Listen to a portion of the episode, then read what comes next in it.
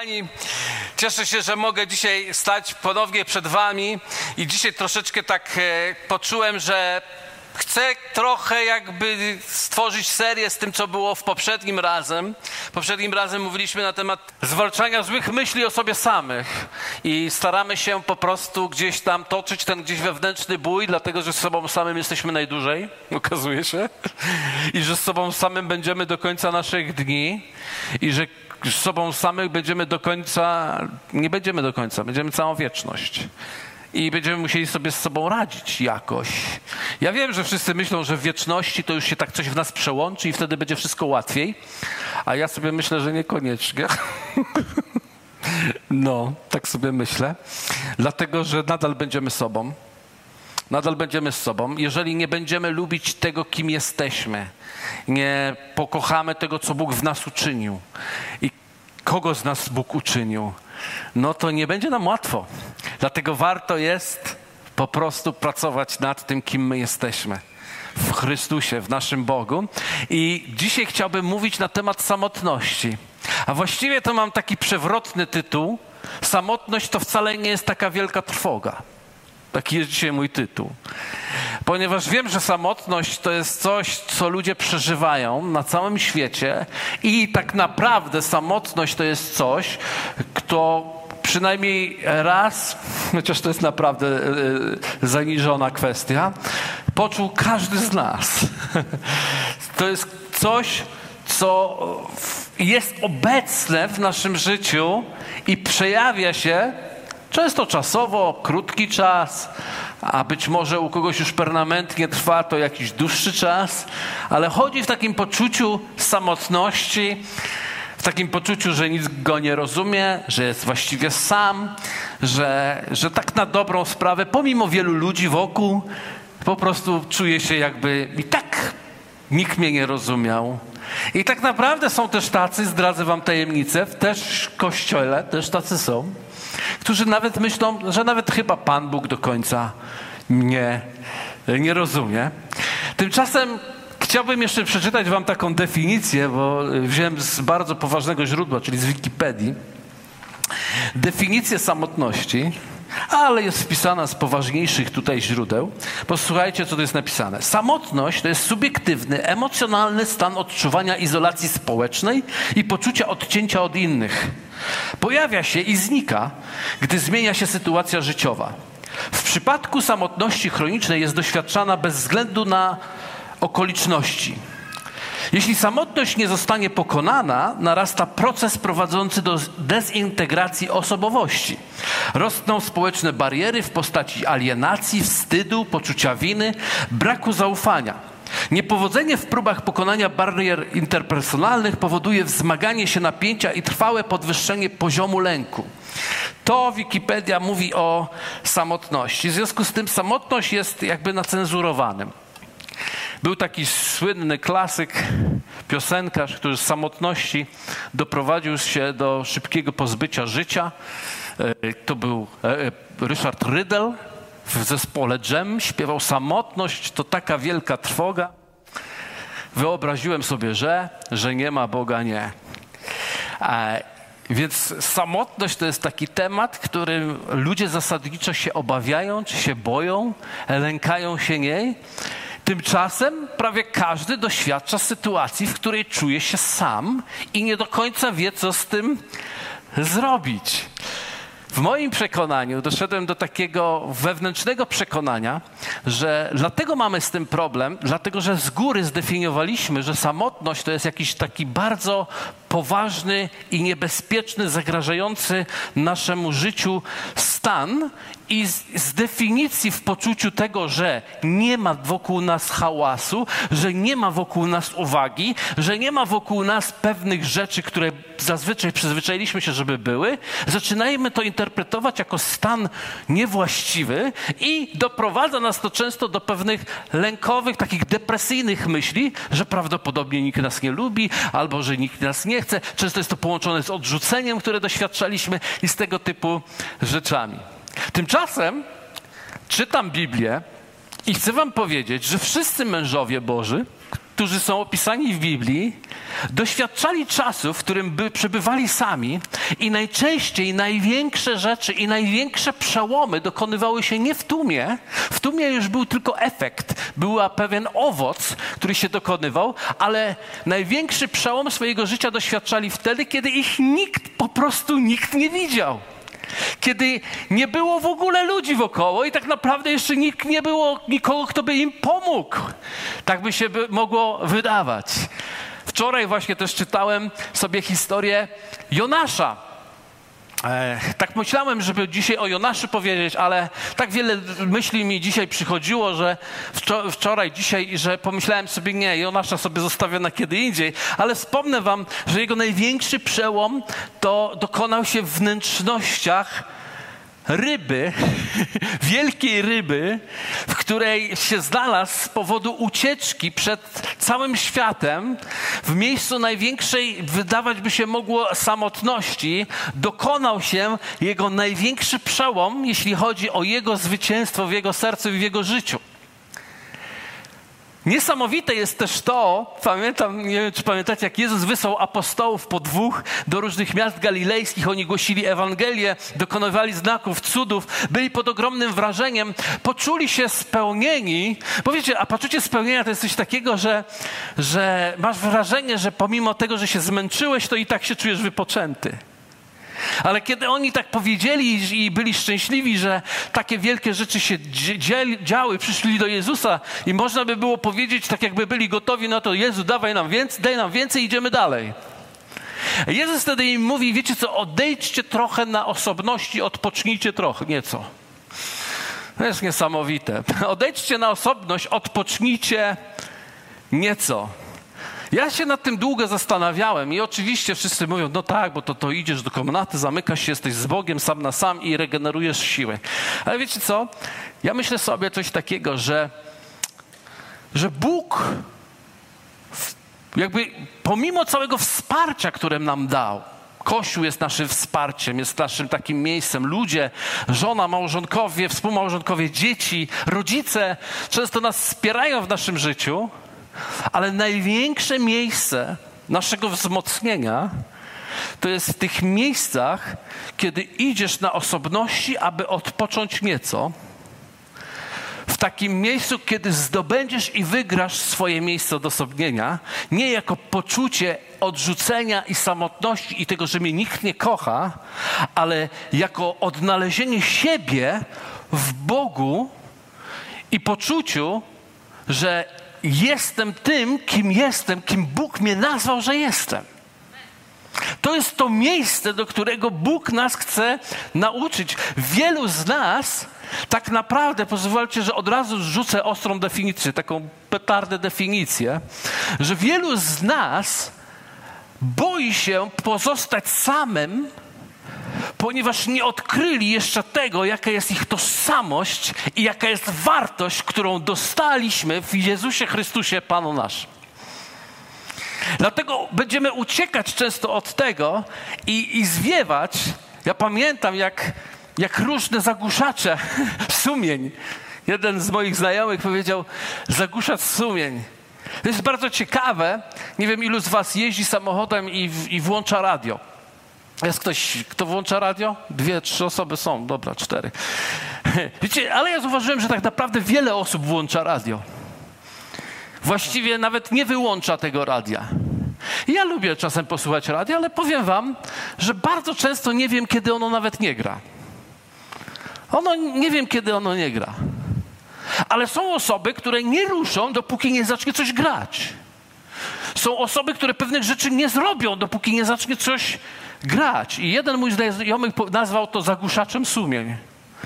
Musi być jakiś hałas, który nie pozwoli mi zostać z moimi własnymi myślami, ze sobą samym.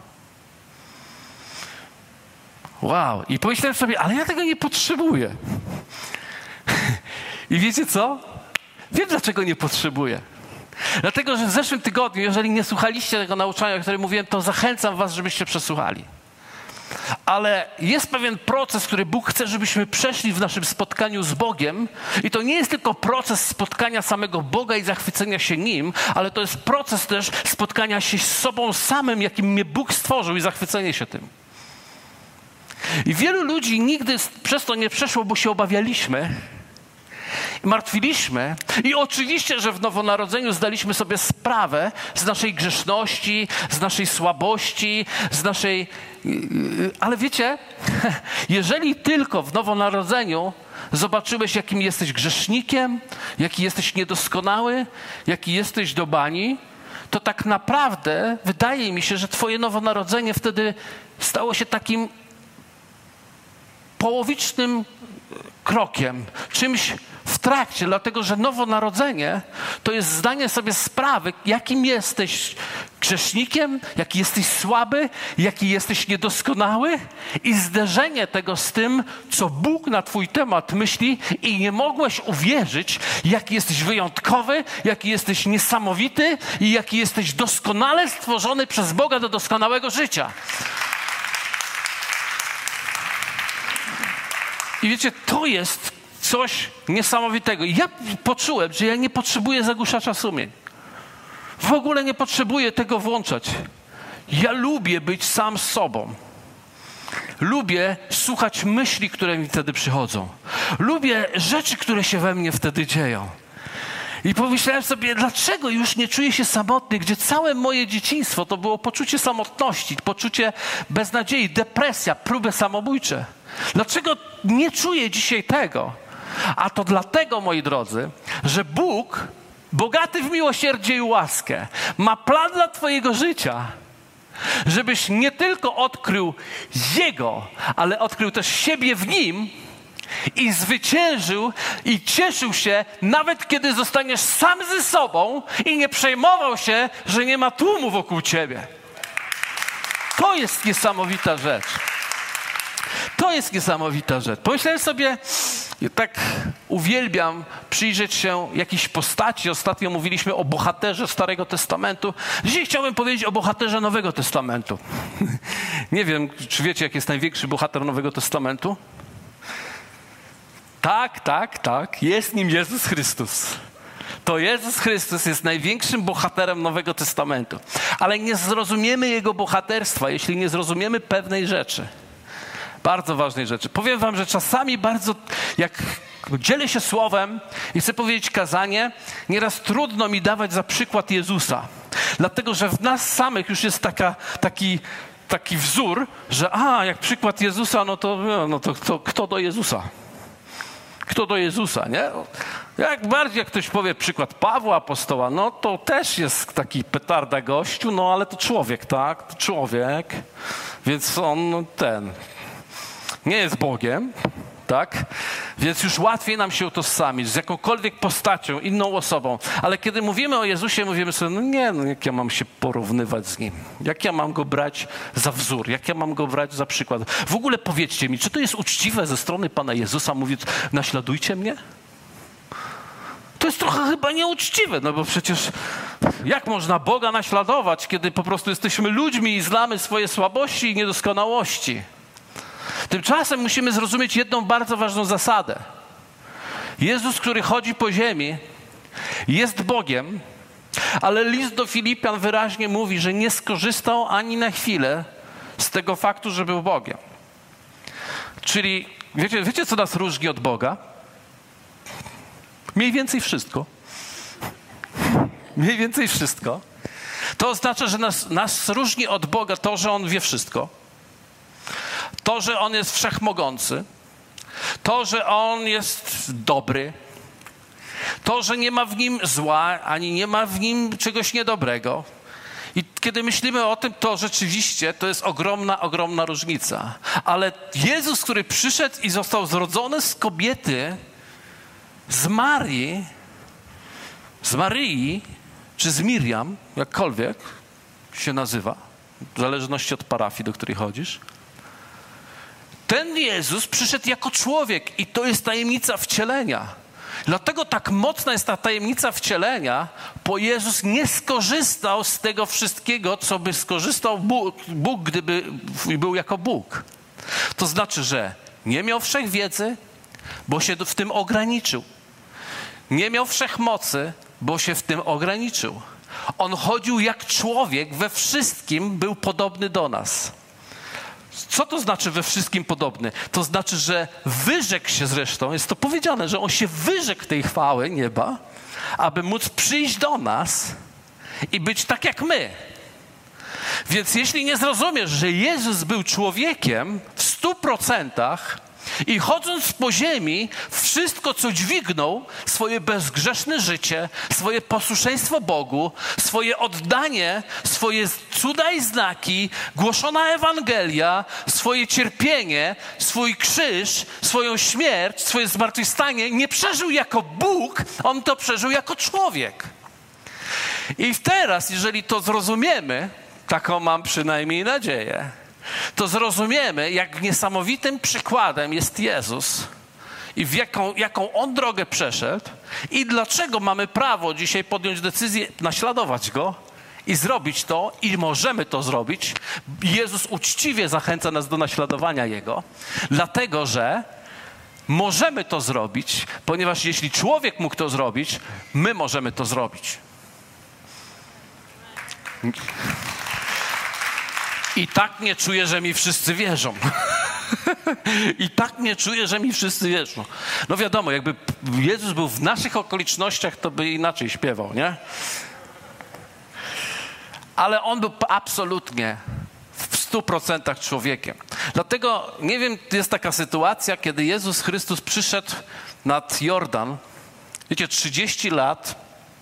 Nie, nie wiemy za wiele, co się... Wiemy, jak się urodził. Wiemy, że któregoś dnia na święto Paschy wybrał się do Jerozolimy. Wiemy również, że się tam gdzieś zagubił, był w świątyni, rozmawiał ze, z faryzeuszami, ale za wiele właściwie z jego życia przed tym trzydziestym rokiem, przed tym przyjściem do Jordanu nie wiemy.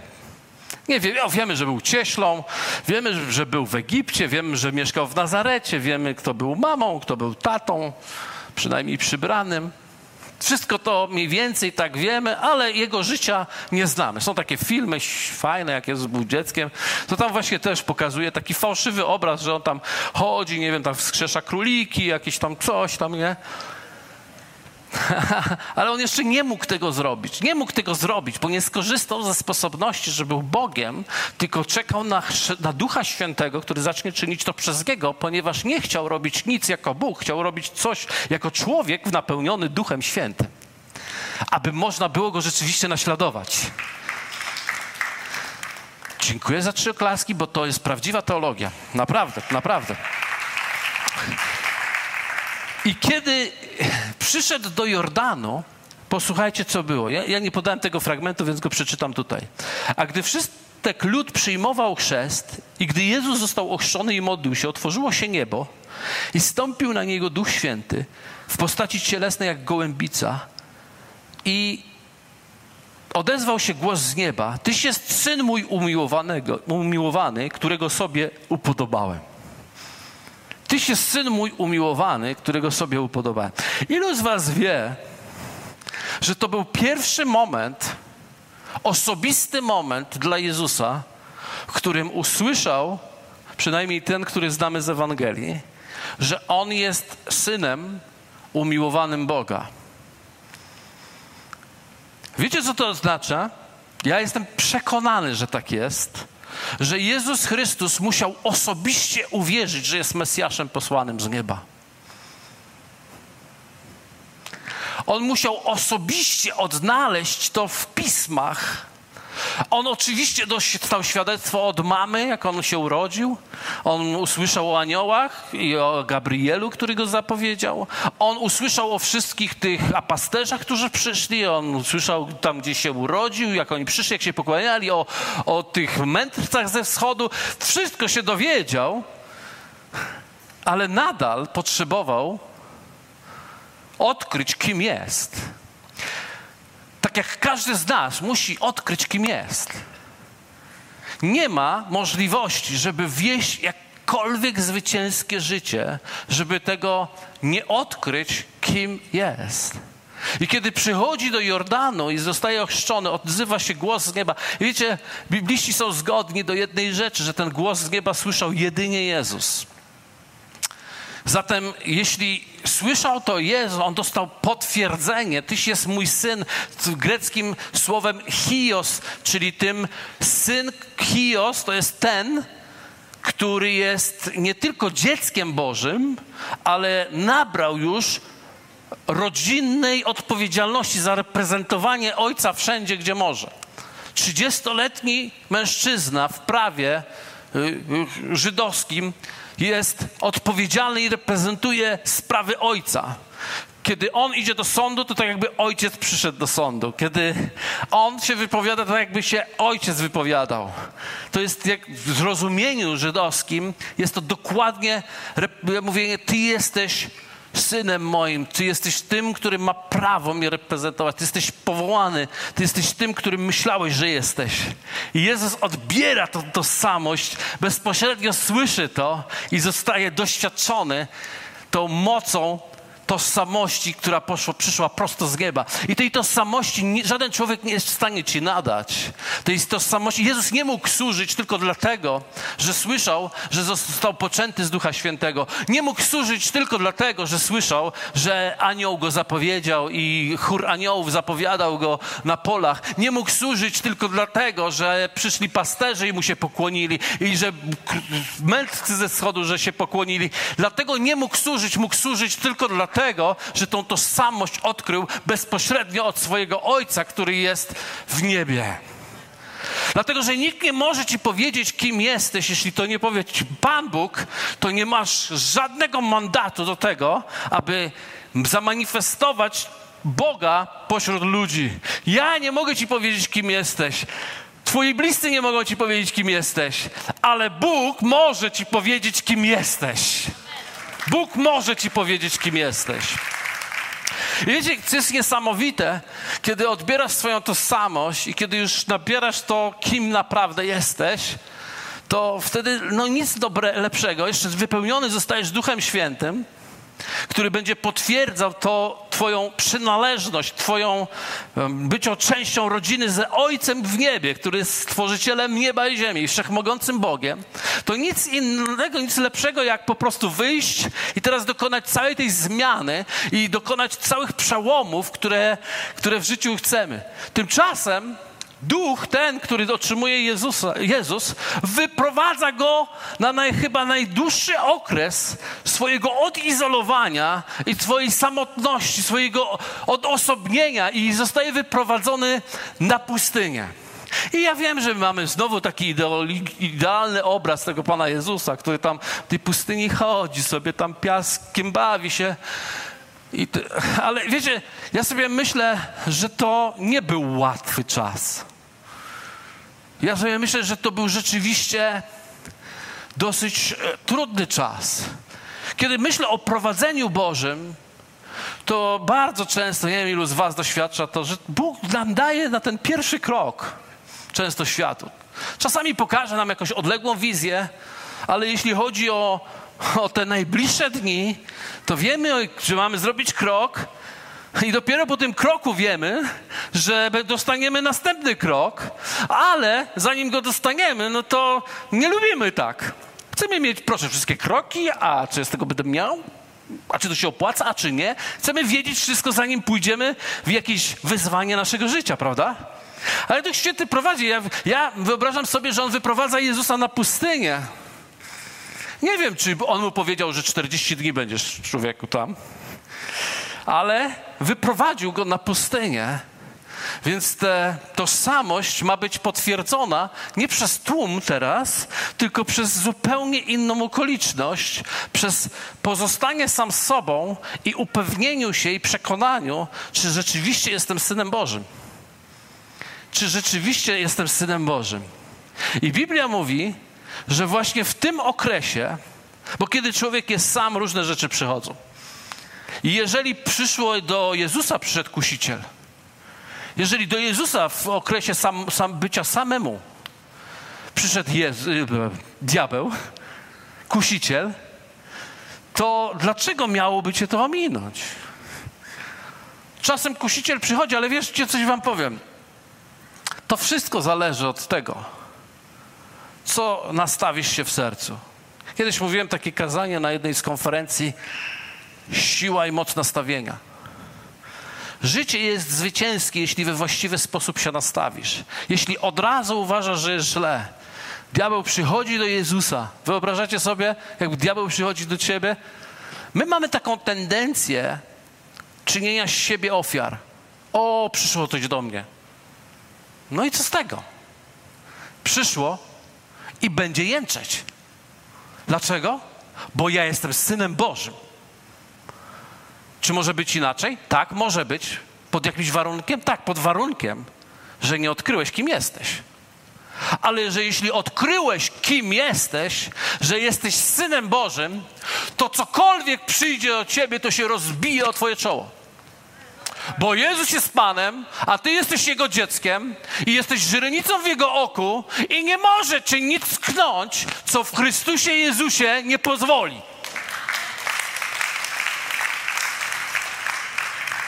I to jest ciekawe, że kiedy przychodzi diabeł, kusiciel do Jezusa, to właściwie kiedy czytamy te pokusy, to one są takie: udowodnij, udowodnij, udowodnij. Dwie z nich mówią, jeśli jesteś Synem Bożym. Posłuchajcie, pierwsza z nich, zwróćcie uwagę, Ewangelia Mateusza, rozdział czwarty, werset od trzeciego do czwartego. I przystąpił do niego kusiciel i rzekł mu: jeśli jesteś Synem Bożym, powiedz, by te kamienie stały się chlebem. A on odpowiadając rzekł: napisano, nie samym chlebem żyje człowiek, ale każdym słowem, które pochodzi z ust Bożych. Posłuchajcie, jeśli jesteś Synem Bożym. Wiecie, to jest niesamowite, ale ja to zestawiłem z pokuszeniem Ewy w raju. I zobaczyłem, od razu mi się rzuciła różnica. Diabeł do Ewy powiedział w raju tak, w Edenie raczej, powiedział tak: nie umrzecie, kiedy zjesz z tego drzewa te, ten owoc. Nie umrzecie, ale Bóg wie, że będziecie jak Bóg. A, i to była silna pokusa. Wow, będziemy jak Bóg. U Jezusa jest inaczej. Przychodzi ktoś, kto już wie, że jest jak Bóg. I nie dlatego, że jest Jezusem, tylko dlatego, że odkrył, od, odkrył swoją tożsamość synostwa Hios w Bogu. Czyli diabeł przychodzi do Jezusa i mówi: jeśli jesteś Bogiem, jesteś jak Bóg. Wiecie, Żydzi to wiedzieli. Kiedy Jezus powiedział: ja jestem Synem Bożym, czyli to, co powiedział mu sam Bóg, to od razu go mu zarzucali, że się porównuje, że na, na równi z Bogiem stawia. Dlatego, że w, ty, w tym rozumieniu to jest dokładnie tak, jakby się świat całej ciemności spotkał z samym Bogiem. Kiedy jesteś narodzony na nowo, świat ciemności spotyka się z tobą odnowionym w Chrystusie i On ci daje ten sam autorytet, to samo dziedzictwo, tą samą moc, tą samą chwałę, która była w Chrystusie Jezusie. A z powodu tego, że ci to daje, kiedy mówisz, że jesteś Synem Bożym, to jest największe zagrożenie dla całej potęgi przeciwnika i wszystkiemu, co próbuje zaatakować twoje życie. Dlatego diabeł atakuje Jezusa, mówi: jeśli jesteś Synem Bożym. Ewa nie wie, że jest Synem Bożym, bo Ewa też mogła być Synem Bożym. Pamiętacie, to nie jest płeć, to jest pozycja w Bogu. Synostwo to jest pozycja w Bogu. Więc jeśli jesteś Synem Bożym, i co mówi? Mów, popatrz na te kamienie i zamień je w chleb. Wiecie, to jest pokusa, która trwa do dzisiaj. O, widzisz to ściernisko, niech to teraz będzie San Francisco. A? To jest pokusa, która działa. Jeśli jesteś tym, który jesteś, to udowodnij sukcesem twojego życia, przemianą twojego życia. Zamień to, co dzisiaj jest kamieniem, w to, co jest, dziś, co jest pokarmem. Zamień, wymień swoje życie, na, pokaż, udowodnij, że rzeczywiście jesteś Synem Bożym. Jeśli jesteś Synem Bożym, nie będziesz jadł kamieni. Jeśli jesteś Synem Bożym, będziesz jadł chleb. Ale Jezus staje i mówi tak. Coś ciekawe. Uwierzcie mi, wielu z nas by powiedział: o mój Boże, ja nie umiem. Nie wiem jak. kamieniu zrób się pszenną bułeczką. I zęby idzie połamać. Bo nie zmienimy tego. A nawet gdybyśmy, gdyby Bóg nas usłuchał i to zmienił, to w tym wszystkim nie o to chodzi, żebyś udowodnił komuś swoim życiem, że należysz do Boga. Chodzi o to, żebyś ty miał tożsamość, której się nie da podważyć, niezależnie od tego, co się dzieje wokoło. Tak? Więc przychodzi po raz drugi i mówi do niego, w piątym wersecie czytamy tak. Wtedy wziął go diabeł do miasta świętego i postawił go na szczycie świątyni i rzekł mu, jeśli jesteś Synem Bożym, rzuć się w dół. Napisano bowiem, aniołom swoim przy, y, przykaże o tobie, abyś nie zranił o kamień nogi swojej. Jezus, Jezus rzekł, napisane jest również, nie będziesz kusił Pana Boga swojego. Zobaczcie, to jest niesamowite. Ale diabeł, jeśli, nie, jeśli, jeśli oprzesz się temu, Jeśli oprzesz się temu troszkę, to jest, jeśli wyrzekniesz się tego życia. Wiecie, ilu, jak wielu straci swoje życie, to tak naprawdę zyska je. Więc jeśli pierwsza pokusa mówiła, zamień swoje życie w błogosławieństwo. A Jezus, a Jezus mówi tak, nie samym chlebem żyje człowiek, każdym słowem, które pochodzi z ust Jego. To znaczy, że tak naprawdę powiedział tak. Odpowiedzialność za moje błogosławieństwo jest w moim Bogu. Ja nic nie będę zamieniał. Ja się teraz nie zakaszę rąk, żeby teraz coś udowadniać. Wszystko, co przyjdzie do mnie i tak jest z Bożych rąk i ja nie będę tłumaczył światu, kim jestem, bo jestem, kim jestem w Jezusie Chrystusie. Amen. A druga pokusa mówi tak. Sprawdź, czy jesteś tak ważny dla Niego. Sprawdź, czy nic złego się nie stanie. Sprawdź, czy to rzeczywiście działa dla ciebie. Zobacz to. Sprawdź to. A Jezus mówi, widzisz, nie będziesz kusił Pana Boga swego. Nie będziesz wystawiał Go na próbę. Nie będziesz sprawdzał. Wiesz, dlaczego nie będziesz sprawdzał Boga? Bo w ogóle tego nie musisz robić. Nie potrzebujesz tego. To diabeł i ten świat i czasami nawet ludzie wokół nas próbują nam narzucić, żebyśmy wierzyli, że my musimy coś udowodnić. A my naprawdę nie musimy nic udowadniać. Nic nie musisz udowodnić. Żyj życiem, które masz, a nie, prób, a nie próbuj złazić z krzyża. Pamiętacie, jak mówili, zejdź z krzyża. Czy Jezus mógłby zejść z krzyża? Pewnie mógłby zejść z krzyża. Ale nie musiał schodzić z krzyża. Dlatego, że brał swoje powołanie poważnie i nie próbował udowodnić komukolwiek, kim jest, ale swoje całe życie i swoje zaufanie włożył w ręce Boga.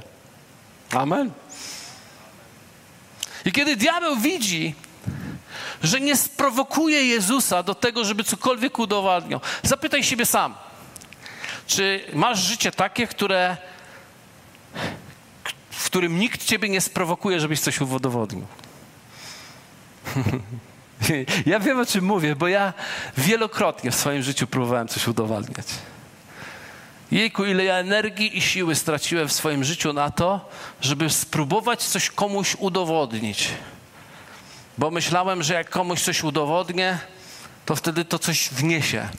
To nic nie wniesie. Diabeł w ogóle nie jest zainteresowany tym, żebyś udowodnił. Diabeł wiedział nawet, że Jezus mógł te rzeczy zrobić. Nie chodziło o udowodnienie, chodziło o nieposłuszeństwo. Dlatego Jezusa nie skusił, kiedy zobaczył, że nie da się go rady podpuścić, żeby coś udowodnił. To wyciąga taki kaliber z grubej rury. I popatrzcie, jak on brzmi. Posłuchajcie. Następny fragment. Znowu wziął go diabeł na bardzo wysoką górę i pokazał mu wszystkie królestwa świata oraz chwałę ich i rzekł mu, to wszystko dam ci, jeśli upadniesz i złożysz mi pokłon. To wszystko dam ci, jeśli upadniesz i złożysz mi pokłon. Czyli mówi tak, okej, okay, nie chcesz tego, nie chcesz... udowodnić tego, że jesteś Synem Bożym? Nie chcesz przekonać mnie, że jesteś Synem Bożym? To teraz ja ci coś powiem. Ja ci dam coś. Ja ci dam, ja ci dam dowód. że jesteś kimś. Po prostu przyjdź, oddaj mi pokłon, a ja cię uczynię moim własnym synem. I dam ci wszystkie królestwa tej ziemi. One będą ci służyły i one będą oddawały ci cześć. Będziesz miał wszystko to, co obiecał ci twój ojciec, ale bez krzyża. Mm, za darmo. Jeśli tylko oddasz mi pokłon, ja ci udowodnię. Przyjdź po prostu do mnie. I wtedy Jezus mówi tak. Wtedy rzekł mu Jezus, idź precz, szatanie, albowiem napisano, Panu Bogu swemu pokłon oddawać i tylko Jemu służyć będziesz. Wtedy opuścił go diabeł, a aniołowie przystąpili i służyli mu. Dlaczego dzisiaj mówię o tym znanej historii? Dlaczego dzisiaj mówię o tym? Dlatego, że zobaczcie, że wszystkie największe przełomy nawet w życiu Jezusa dokonały się nie wtedy, kiedy był między ludźmi i w tłumach. Jego zwycięstwo jest zwycięstwem wewnętrznym, które zostało oczywiście potwierdzone publicznie w świetle fleszy i wszystkich innych rzeczy. Ale pierwsze zwycięstwo, które odniósł, to odniósł wtedy, kiedy był sam. On nie koncentrował się i nie skupiał się na tym, że jest sam. On koncentrował się i skupiał się na tym, kim jest w Bogu, kiedy jest sam.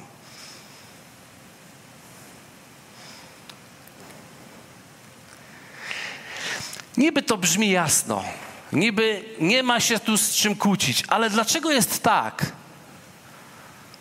że tak bardzo potrzebujemy tych zewnętrznych czynników, aby dało nam potwierdzenie, kim jesteśmy w Nim?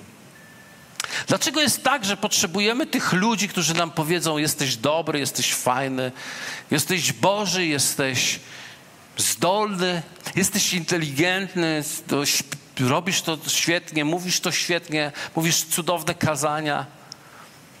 Dlaczego jest to tak, że tego potrzebujemy, a kiedy zostajemy sami, to się boimy i myślimy sobie, czy ktoś o nas pamięta, czy mogę gdzieś pójść, żeby usłyszeć, że nadal jestem fajny i że nadal jestem świetny. Bo wiecie, mamy tego Boga tam w tej komnacie, nie? To mamy Go, ale jakoś ten dźwięk nie do końca do nas mówi.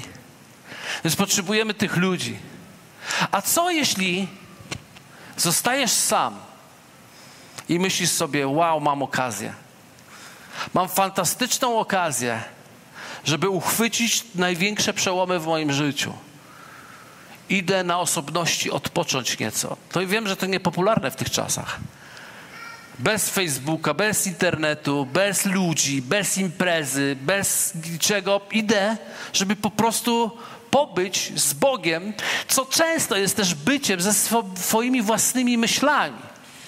To nie jest tak, że po prostu Bóg mi wystarczy, nawet jak siebie nie lubię. Nie, jeśli siebie nie lubisz, to nawet z Bogiem się źle będziesz czuł. Musisz pobyć z Bogiem i ze sobą. I odkrywać to, kim jesteś, jak niesamowity i wyjątkowy jestem. Moje największe poczucie samotności.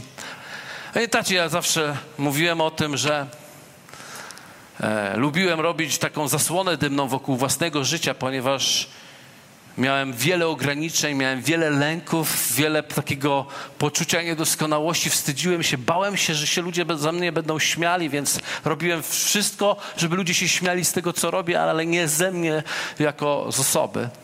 No i, i pamiętam kiedyś, to była szósta klasa podstawowa, mieliśmy sprzątanie klasy. I no i ja tam po prostu dawałem z siebie wszystko. W ogóle zawsze byłem śmieszny.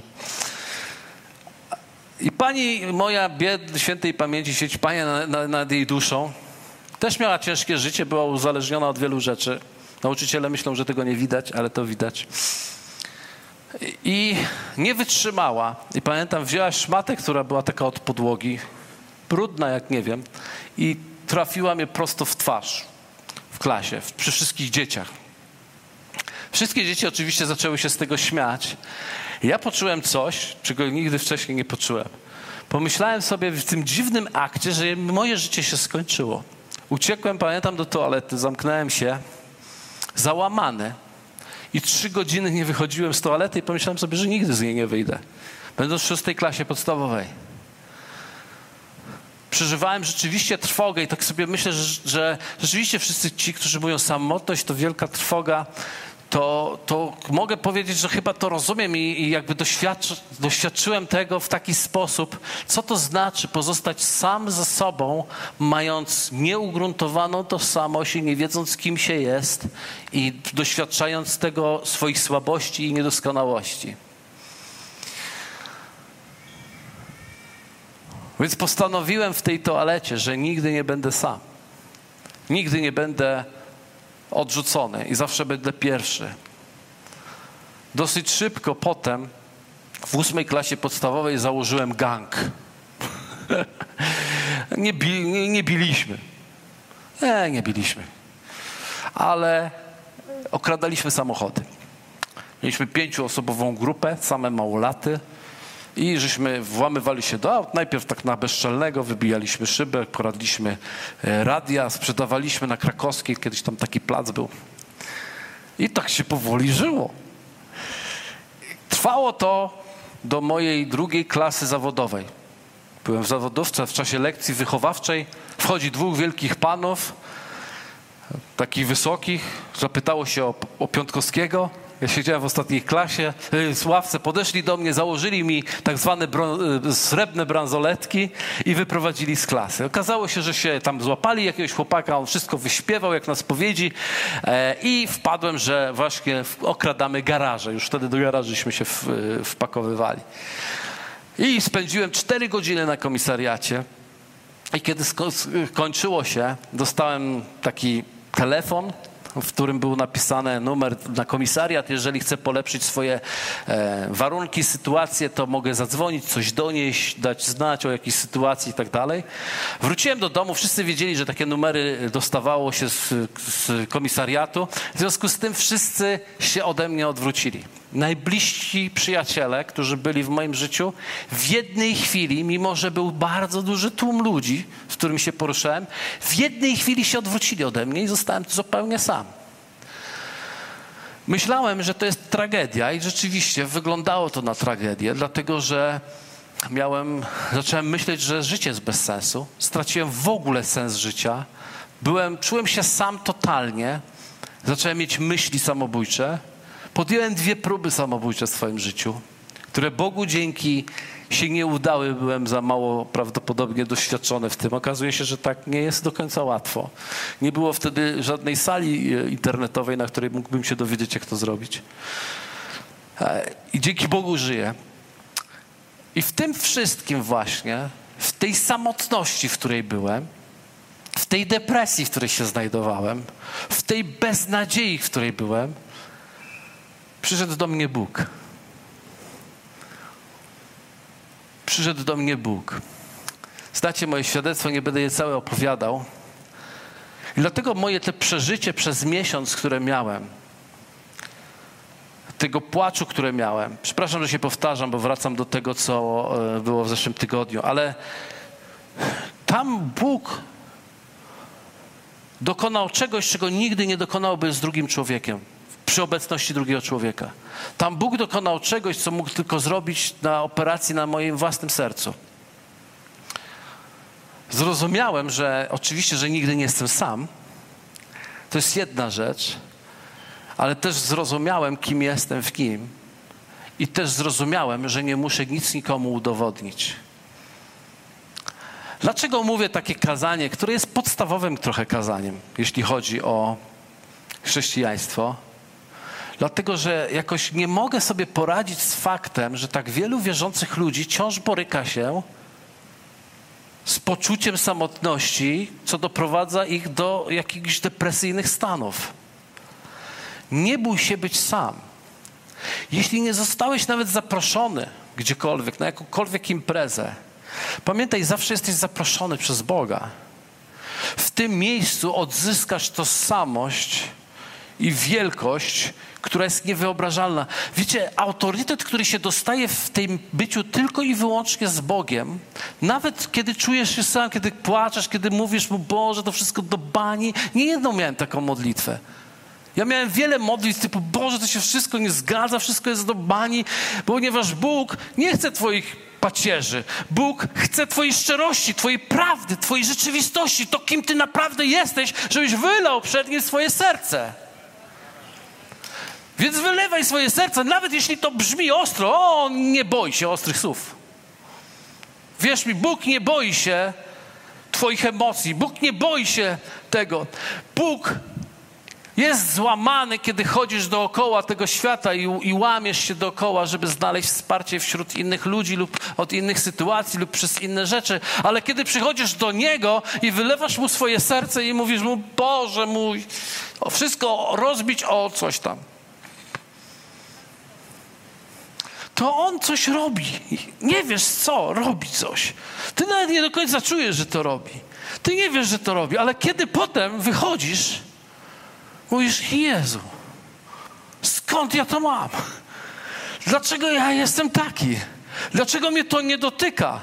Dlaczego, jak Ty mnie to zbudowałeś? W jaki sposób mnie odbudowałeś? Nie bój się tego być tam, z Nim. Tylko w tym miejscu zawsze zaproś Jego. Powiedz Mu, Boże, nawet jak sobie nie radzę, to Ty bądź. On będzie z Tobą. I zrobi największy przełom twojego życia właśnie w tej chwili. Powiem wam jeszcze na koniec ostatnią historię. To była niesamowita historia. Spotkałem mojego wychowawcę z zawodówki. Ja byłem w zawodówce. Tak, potem już się uczyłem, ale przed nawróceniem się nie uczy. To znaczy byłem, miałem takie miano, nie wiem, czy ktoś się miał kiedyś, zdolny, ale leniwy. Nie wiem, co to znaczy, ale tak ponoć jest. Zdolny, tylko leniwy. Więc ja się nie uczyłem, więc wylądowałem w zawodówce i w drugiej i wychowawcę miałem. Ten wychowawca właśnie, no, dałem mu się w kość no, na maksa. On się mnie bał w ogóle. I w jego klasie zostałem wyprowadzony. I jak go spotkałem po latach, kiedy się nawróciłem, mówię, o, witam pana serdecznie. On tak mówi, o, Piątkowski, cześć. Ja mówię, witam, co tam u ciebie, Piątkowski? Ja mówię, panie profesorze, zmieniło się. Co się zmieniło? Nawróciłem się, spotkałem Boga, jestem innym człowiekiem. I wiecie co? Zaczął się śmiać. Pomachał głowę i ty, Piątkowski, nigdy nie przestaniesz cudować, wiesz? I poszedł. I tak stałem i mówię, nie przemówiło do niego moje świadectwo, ale pomyślałem sobie, nie przejąłem się. A wiecie, dlaczego się nie przejąłem? Bo wcale nie potrzebowałem Jego wiary, żeby dalej być tym, kim jestem. Dzieckiem Boga, należeć do Niego i być tym, kim jestem w Nim. Absolutnie nie potrzebujemy żadnego udowadniania, cokolwiek. Jeśli jesteś odrodzony w Chrystusie i masz tą tożsamość w Chrystusie, jesteś już zwycięzcą. Niezależnie, czy ktoś ci powie, jesteś do bani, czy powie ci, jesteś wspaniały. Za każdym razem, kiedy mówi ci ktoś, jesteś wspaniały, ty wiesz, że nie jesteś wspaniały, mówisz, Bóg jest wspaniały. Kiedy ktoś ci powie, nie jesteś wspaniały, ty wiesz, że jesteś wspaniały. Taki numer. To jest takie coś. Dlatego to jest niesamowite w Bogu. Więc nie bój się samotności, nie bój się, jak zostajesz sam. To znaczy, że Bóg ma jeszcze większe plany dla ciebie, kiedy inni ciebie nie zapraszają. Nie bądź tak zawsze zapraszany, bo nie będziesz miał czasu na prawdziwą zmianę w swoim życiu. Czasami, jeżeli jesteś bardzo lubiany i zapraszany, szczęś się. Specjalnie szukaj miejsca, odosobnienia. Wypocznij trochę. Tak Jezus powiedział do swoich uczniów. Znajdźmy to miejsce, wypocznijmy trochę. Chciałbym powiedzieć wam teraz, kończąc już całkowicie, że możesz w taki sposób przyjść do Boga, aby wziąć tą tożsamość, którą masz prawdziwą w Nim i nie taką, którą mówisz, musisz sobie mówić, jestem synem Boga, jestem synem Boga, jestem synem Boga. Jestem synem Boga, jestem synem Boga. Tylko taką, która jest, że jest i wiesz, że jest. Po prostu ona jest. Możesz ją przyjąć właśnie nawet w tej chwili, jeśli, jeśli wiesz, że potrzebujesz tego. Dzięki za odsłuchanie podcastu Kościoła Wrocław dla Jezusa. Przesłanie było dobre, prawda? Gwarantujemy, że to nie tylko teoria. Teraz Twój ruch, by zastosować je w swoim życiu. Jeśli chcesz dowiedzieć się o nas więcej, odwiedź stronę w d j kropka p l. Do usłyszenia!